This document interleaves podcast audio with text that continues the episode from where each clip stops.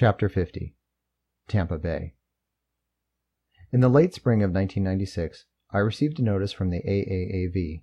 They were looking for more material for the ostrich part of their annual convention at Tampa Bay, August 28th through the 30th. I submitted a paper on the adverse effects of high environmental temperatures on ostrich chicks, which was accepted. That same spring, I was contacted by the Minnesota Ostrich Association to put on a day long seminar near Minneapolis. They wanted an entire day of stuff, so I gathered five of my best husbandry sessions. I could wing the rest of the time with long Q&A sessions, maybe a roundtable discussion. When the organizer asked how much I charged, I told him I wanted round-trip plane tickets from LAX and Minneapolis for my family of four. Understandably, Mary wanted to go and bring the kids. Her family lived there, and that's where she grew up. Mary agreed to come along on the trip to Tampa Bay, which is after the big shout out at the restaurant, and before she served me with divorce papers, sort of in, in that limbo stage. But still, she gave the thing another try and came along, arranging to have Nanny Carey stay through the weekend with the kids. The trip began quietly, but was too uncomfortable for me to call pleasant. Mary was temporarily free of the kids, allowing us free time together, and related to me how relaxed she felt. However, it felt awkward to me, probably because I was feeling guilty about my indiscretions. As the days progressed, this dissipated, but it continued to nag, like an elephant sitting quietly in the corner of the room. We were in detente. I was waiting for the other shoe to drop. That was my mindset push for the pleasant, but be careful. I was apprehensive. That first night we stayed in Tampa and walked along the white sands of Florida Gulf beaches. It was pleasant, and I relaxed more. After my lecture in Tampa, we drove across the Florida peninsula to Orlando, east on Highway 4. We were barely 20 miles out of Tampa when I saw a sign for Plant City. Oh my gosh, I exclaimed to Mary. That place must have the coolest plants. We need to check this out. I was intrigued, envisioning nursery after nursery bursting with plants. What a fantastic find, I was thinking out loud as Mary pulled off the Trans Florida Highway. To my dismay, Plant City was just like any other town in Florida. We eventually did find a nursery there. It specialized in palm trees. Mary pulled in, and we browsed the place. I didn't buy any, but I still have a list of 29 palm varieties this nursery A&A growers had for sale. My mind seethed with the possibilities of placing palms among my gardens at Shadowmere. It was lunchtime when we left Plant City. I suggested another detour to Bok Gardens, a place advertised in a brochure I found in our room. It's 35 miles away. Here's what it says. In the 1920s, a fellow from Philadelphia named Edward Bok commissioned Frederick Law Olmsted, Jr. to turn a large sandy hill about 300 feet above sea level into a spot of beauty, where people could come to enjoy the plants and the birds. And half an hour later, Mary pulled into the parking lot. The tower bells were ringing. It was magical. The bells, the birds chirping, it sounds like we're in a church cathedral, I said, listening to the majestic ringing coming from the giant tower overlooking the gardens. How come it sounds so mystical? I asked the musician of my family. The giant tower is a carillon, Mary replied. It's a tower that plays bells following a regular music scale. That's why it sounds so haunting. You hear bells played in precise notes, unlike the haphazard ringing we usually hear. And the bells are fixed. It's the clappers hitting them making the ringing. That's why it sounds so measured. It's highly controlled.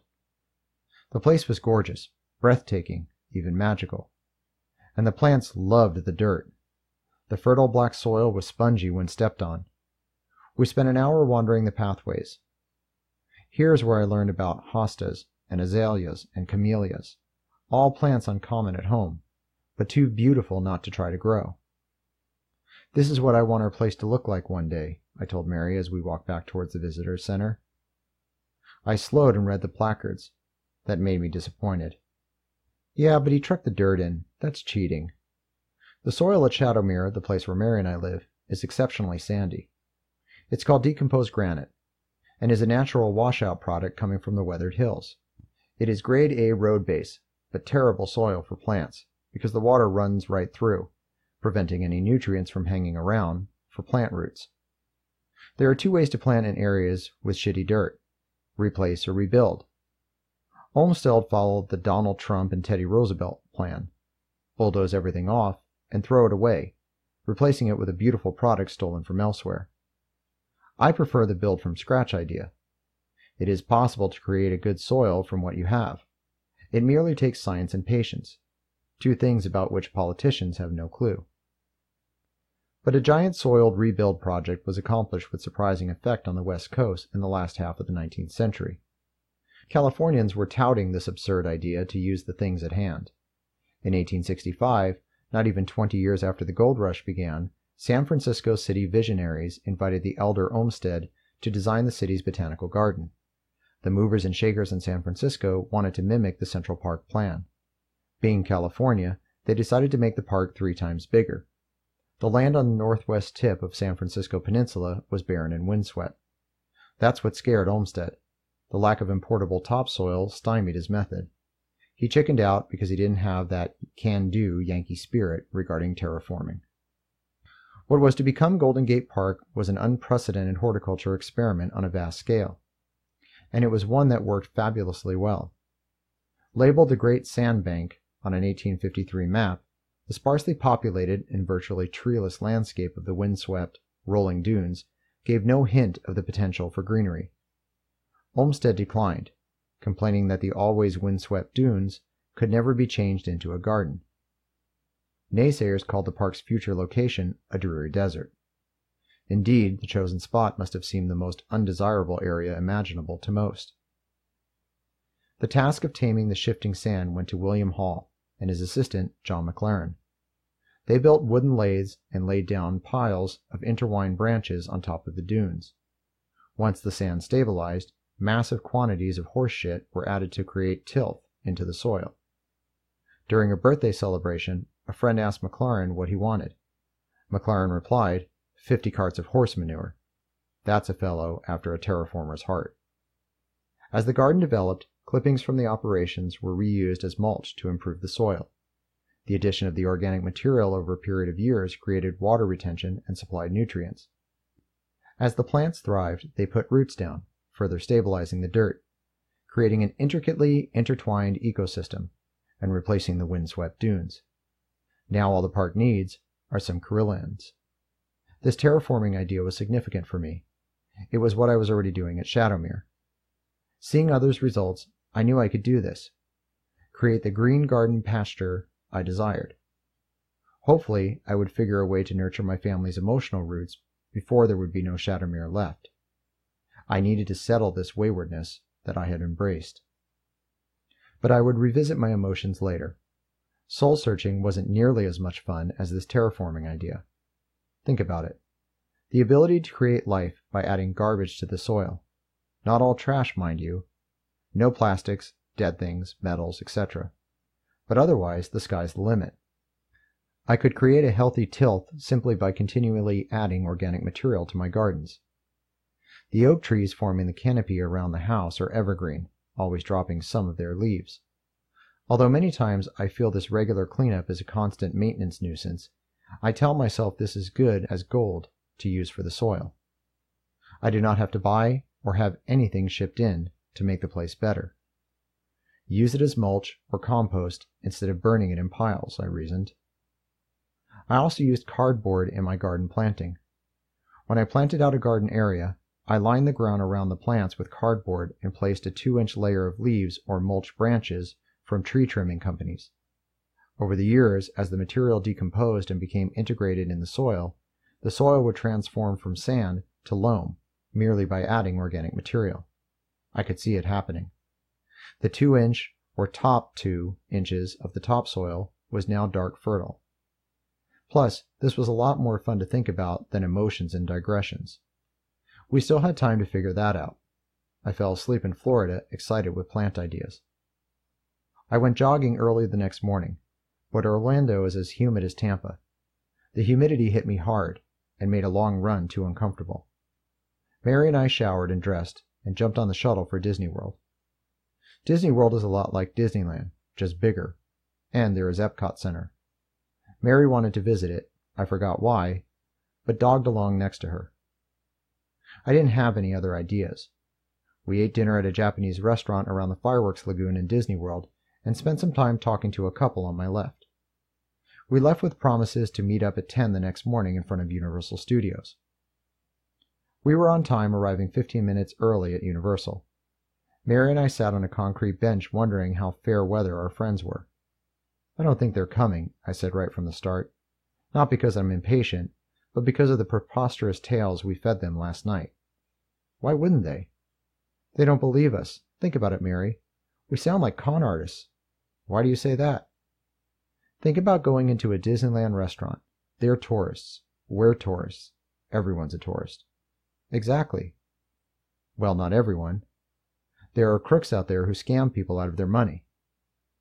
Now John and Kathy, or whatever their names are, sit down next to two other tourists, one who happens to be a famous singer, and the other some ostrich vet flying into Tampa to give veterinary lectures. That's who we are, she said. Yeah, but some people might think we're making it all up. They see us as carnies, you know, people that make up stories to steal your stuff. She laughed, shaking her head. But I was more right than Mary. Our friends never showed. The next day we finished our drive east and visited the Kennedy Space Center. These attractions were beautiful and cool, but they did not come close to generating the intellectual excitement that came from attending the Plant City Nursery or Bok Gardens. End of chapter.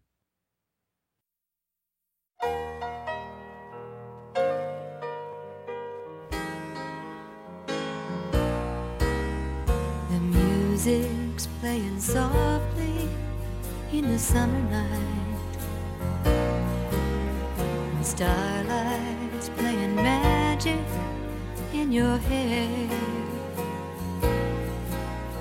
Just you and me, surrounded by the city lights.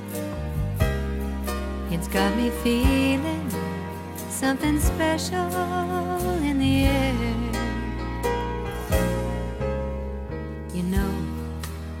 Said hello to you a hundred times. There comes a time you gotta take a chance.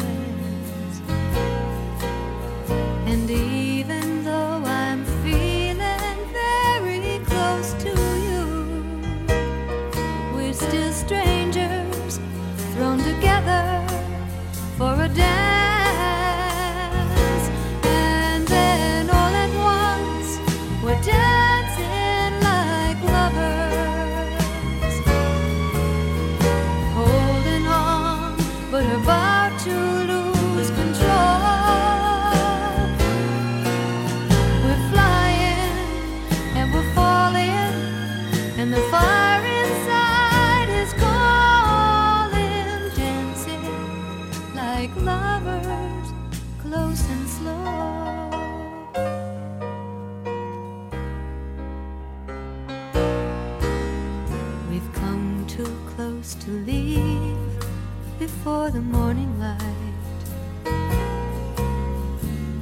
We've got to get our feelings on the line. I could see you dancing in my dreams tonight, but I've got so